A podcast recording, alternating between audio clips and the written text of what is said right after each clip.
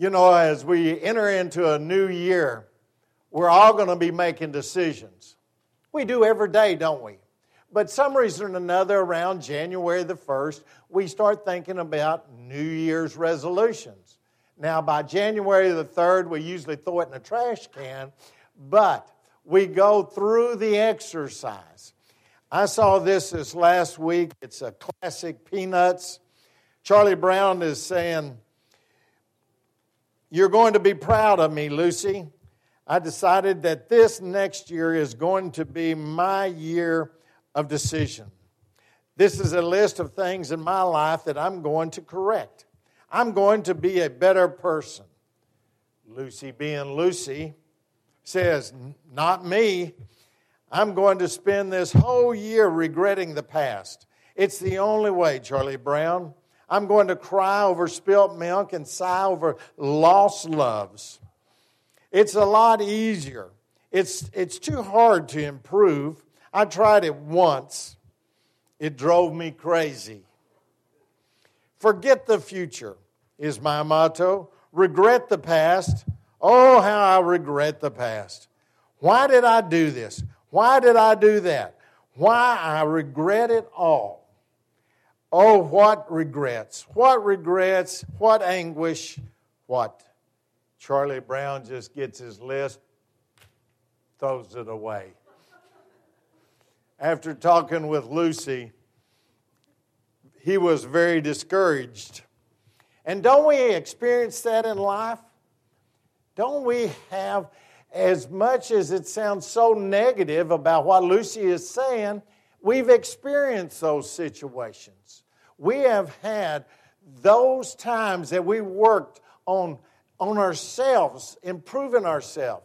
I know when I was in business, uh, we would do that. And we would, each month, we were to uh, work up a list of, of uh, folks we were going to see, how many calls we were going to make, how many appointments we would have. I mean, we'd really get into it.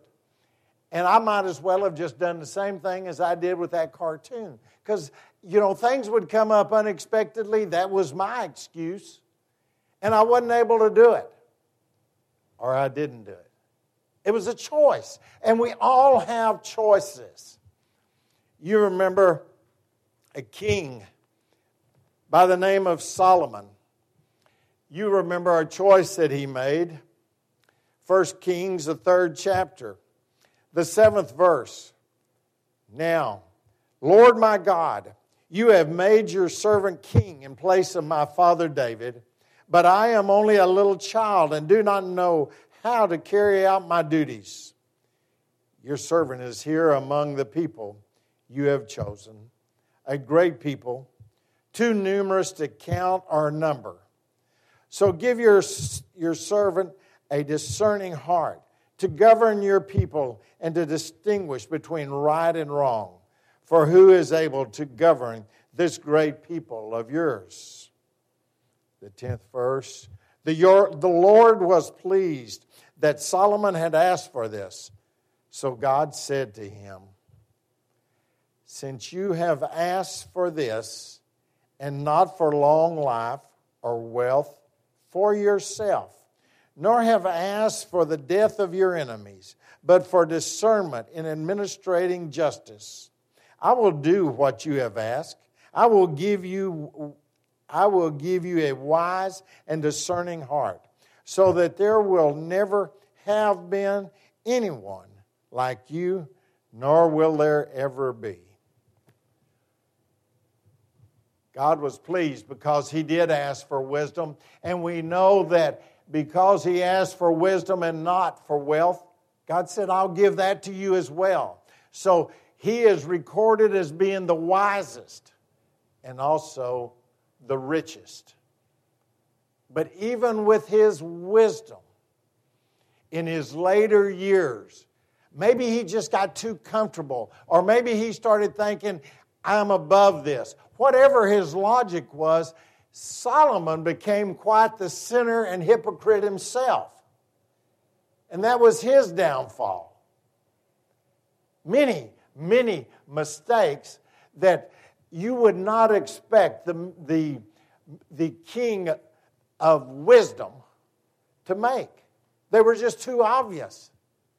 But between his heart and the desires for lust, he had many, many, many mistakes in his life. You and I will have choices. Choices. And I'd like to read to you, and you know I normally don't like to do this, but I'm going to share some thoughts with you that I, I picked up this last week when reading. The sign of, and you've heard this, the sign of insanity is doing the same thing over and over again and expecting different results.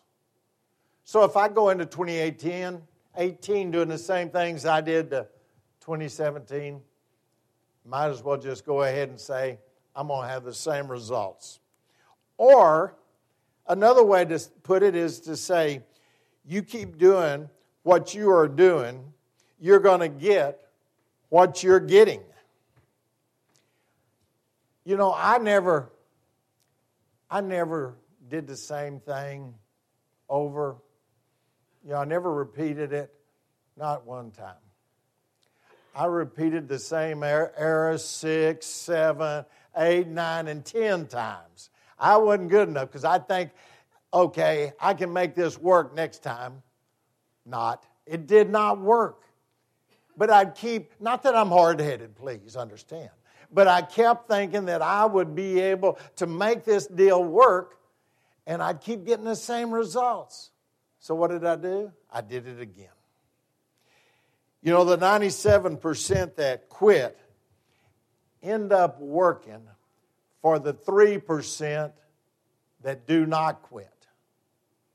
And I saw that when I was in business. Some people that had adversities, they were overcomers. I knew individuals and I read about individuals that had been bankrupt once, twice, three times and come back and be very wealthy individuals because they wouldn't quit. They had it in their heart and they would not quit. I remember reading, and I've shared this with you, so I won't dwell on it, but Sam Walton went bankrupt two or three times, and the last time he put it together, the bankers wouldn't loan him a dollar. So he went around that small little community in Arkansas, sold them stock for $1,000 and at one point in time, they said there were more millionaires in that one community than anywhere else in the United States. But that's where he got the money to start over again because he would not quit. My question to you is what is it in your heart that you really, really desire? It can be business, it can be a better relationship, what is it? What is it that you really want? And set your mind to the point that you are not going to give up, you are not going to quit. You will seek God just like Solomon did. You will seek Him. You will ask for wisdom. Ask Him for guidance. Ask Him for direction. And if He has put it on your heart, then He will give you that wisdom to make the decisions that you need. When you put the wisdom on top of experience, which is a teacher, then powerful things can happen in your life. There are three types of people in this world those that are good at math and those who are not. Hello. I'll go through this again. There are three types of people in this world those that are good at math and those that aren't.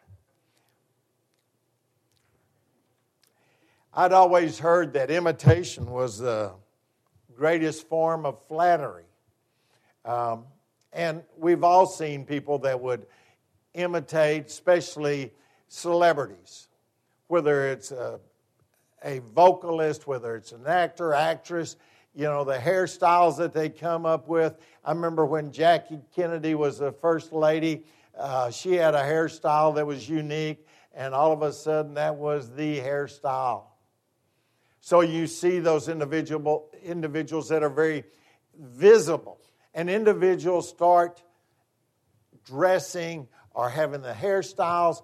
They start making changes. Maybe it's a suit that, the, that someone wears that somebody else would like to have, not understanding they don't look near as good as that actor on the screen, but they'd still do it.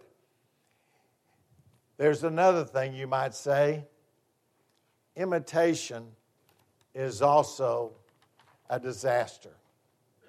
You see, if you try to imitate somebody else,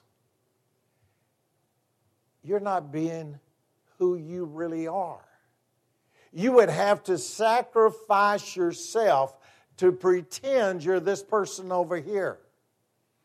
I remember the first time I ever saw this happen was when I was in junior high. There was a guy, uh, a friend of mine, uh, we played football, and he was a hero. You know, he was the one everybody knew. He was the, the standout. He was president of the class. He was a very recognizable individual. And it was interesting, even in junior high, when a lot of these wannabes, and that was my description of them, they would just kind of cling to him as he'd go down the hall, going to the next class. People that wanted to be around him, wanted to be seen with him, and they were sacrificing who they really were to pretend to be something else. You see, what God has created you to be is beautiful. There's only one of you. Only one of you, and that is beautiful. That is wonderful. You have thoughts, you have th- uh, your ideas, your creative skills. You have special talents that no one else has. Just like with your thumbprint, it's different than anyone else's. So the wise person will be the person that God has created. Maybe some of us are not meant to sing. But we're thankful that some are vocalists, musicians. We are thankful for that. We are thankful because it brings joy into our lives. But maybe while they're singing, I can usher. Maybe I can do that. So we use the talents that we do have in the furtherment of His kingdom.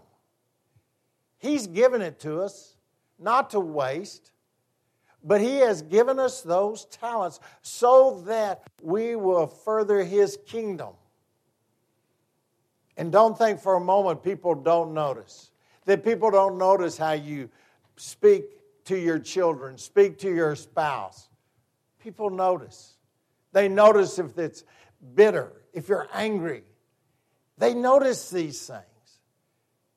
They notice how you address others.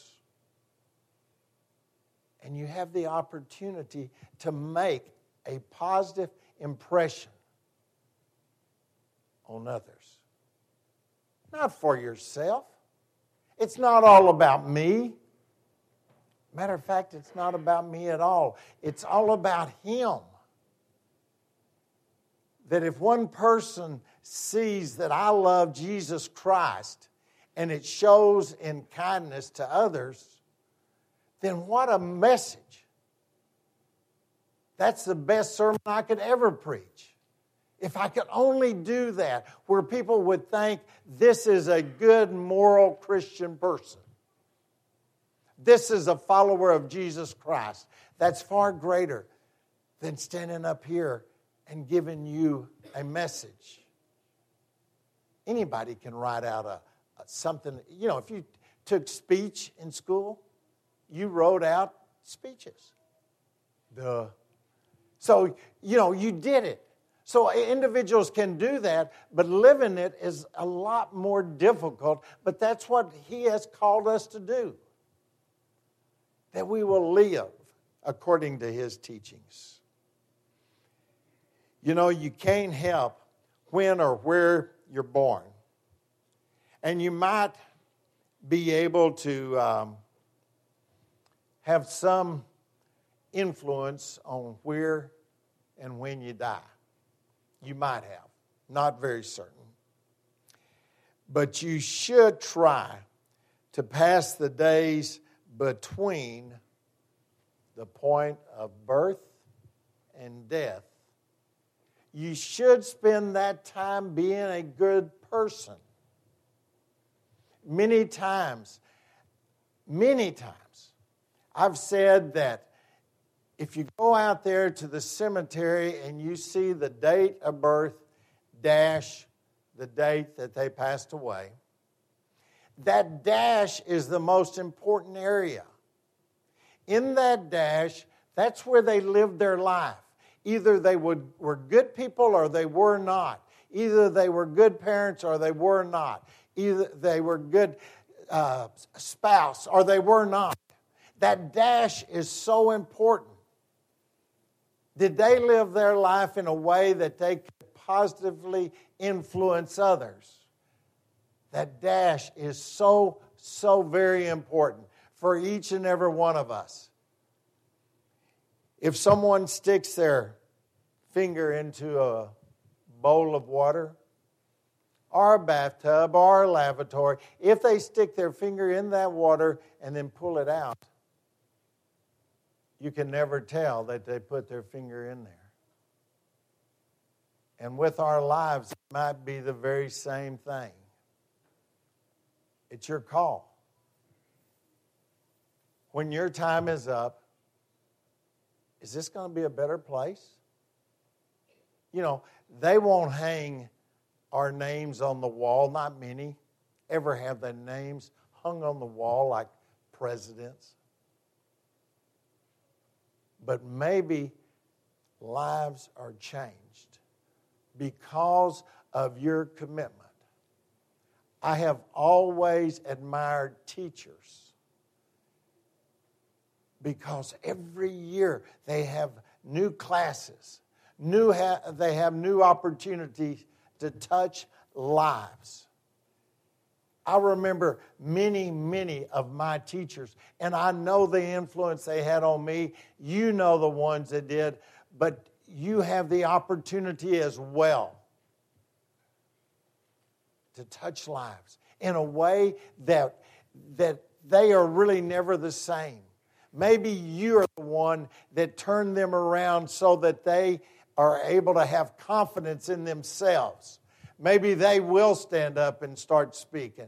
Maybe they are the ones that will start singing their song because of the influence that you had on them.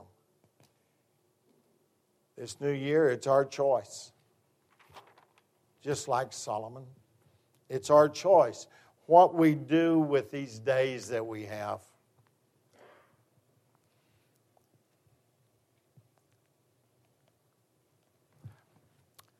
In Proverbs, the first chapter, the eighth verse.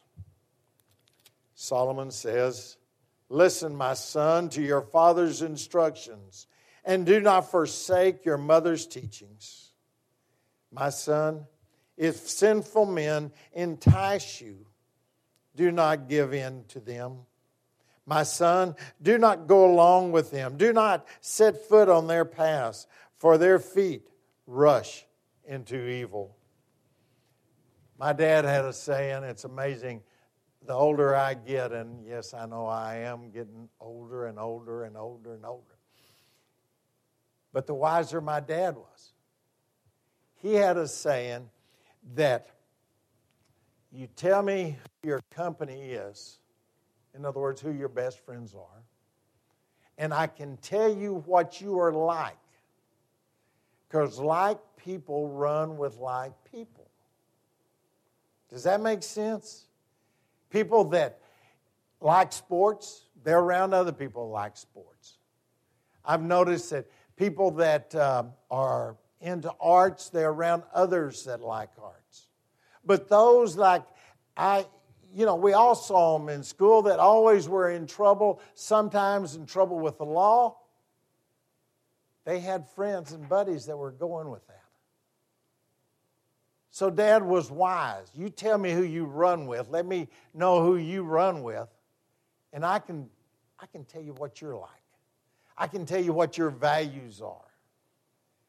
I can see whether or not your family is really important to you or not. Tell me who you run with. And Solomon has given that same advice to these individuals, to his own son. Again, in Proverbs, the eighth chapter, the tenth verse choose my instructions instead of silver, knowledge rather than choice gold, for wisdom is more precious than rubies, and nothing you desire can compare. Seek wisdom, as Solomon did. Seek wisdom in every situation. Every situation. When you have to make a decision, especially those difficult decisions that we all have to make, some point in time in our life, we decide whether or not after high school we're going to go into college. Somewhere in life, we decide whether or not we're going to marry and to whom we're going to marry.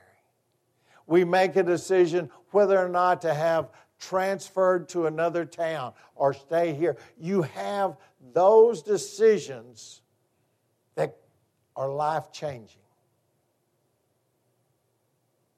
Solomon says, and I wholeheartedly concur seek Him first. Seek Him first. Go to Him. Have your quiet time. Have your prayer room. No one else is around but you and the Lord. But go to Him and seek that wisdom. And there is not any book that has ever been written that has more wisdom than this one. Make this your number one book, the number one read in your life. Study it, learn from it, seek that wisdom. Seek the wisdom of our Lord and our Savior. And you will be seeking the wisdom of the Creator of the universe. Oh, what a friend we have in Jesus. Dear Heavenly Father, as we begin a new year and close out one, we come to you thanking you for the blessings of 2017 and asking forgiveness for those times that we had opportunities to witness for you, but we did not. We ask forgiveness of our sins, Lord, for we stumble and we fall we make those mis- mistakes that we regret. And we ask, dear Lord, that in 2018 we are stronger when it comes to temptation and we are wiser in making our decisions. Dear Lord, my dad said, Tell me who you run with. I can tell you who you are. I ask, dear Lord, that each and every person here runs with Jesus Christ and that it can be seen by the world in which we live. We give you the praise, we give you the glory. We give you our love, Lord, for you have given it all for us. It's in Christ's name we pray. Amen. If anyone would like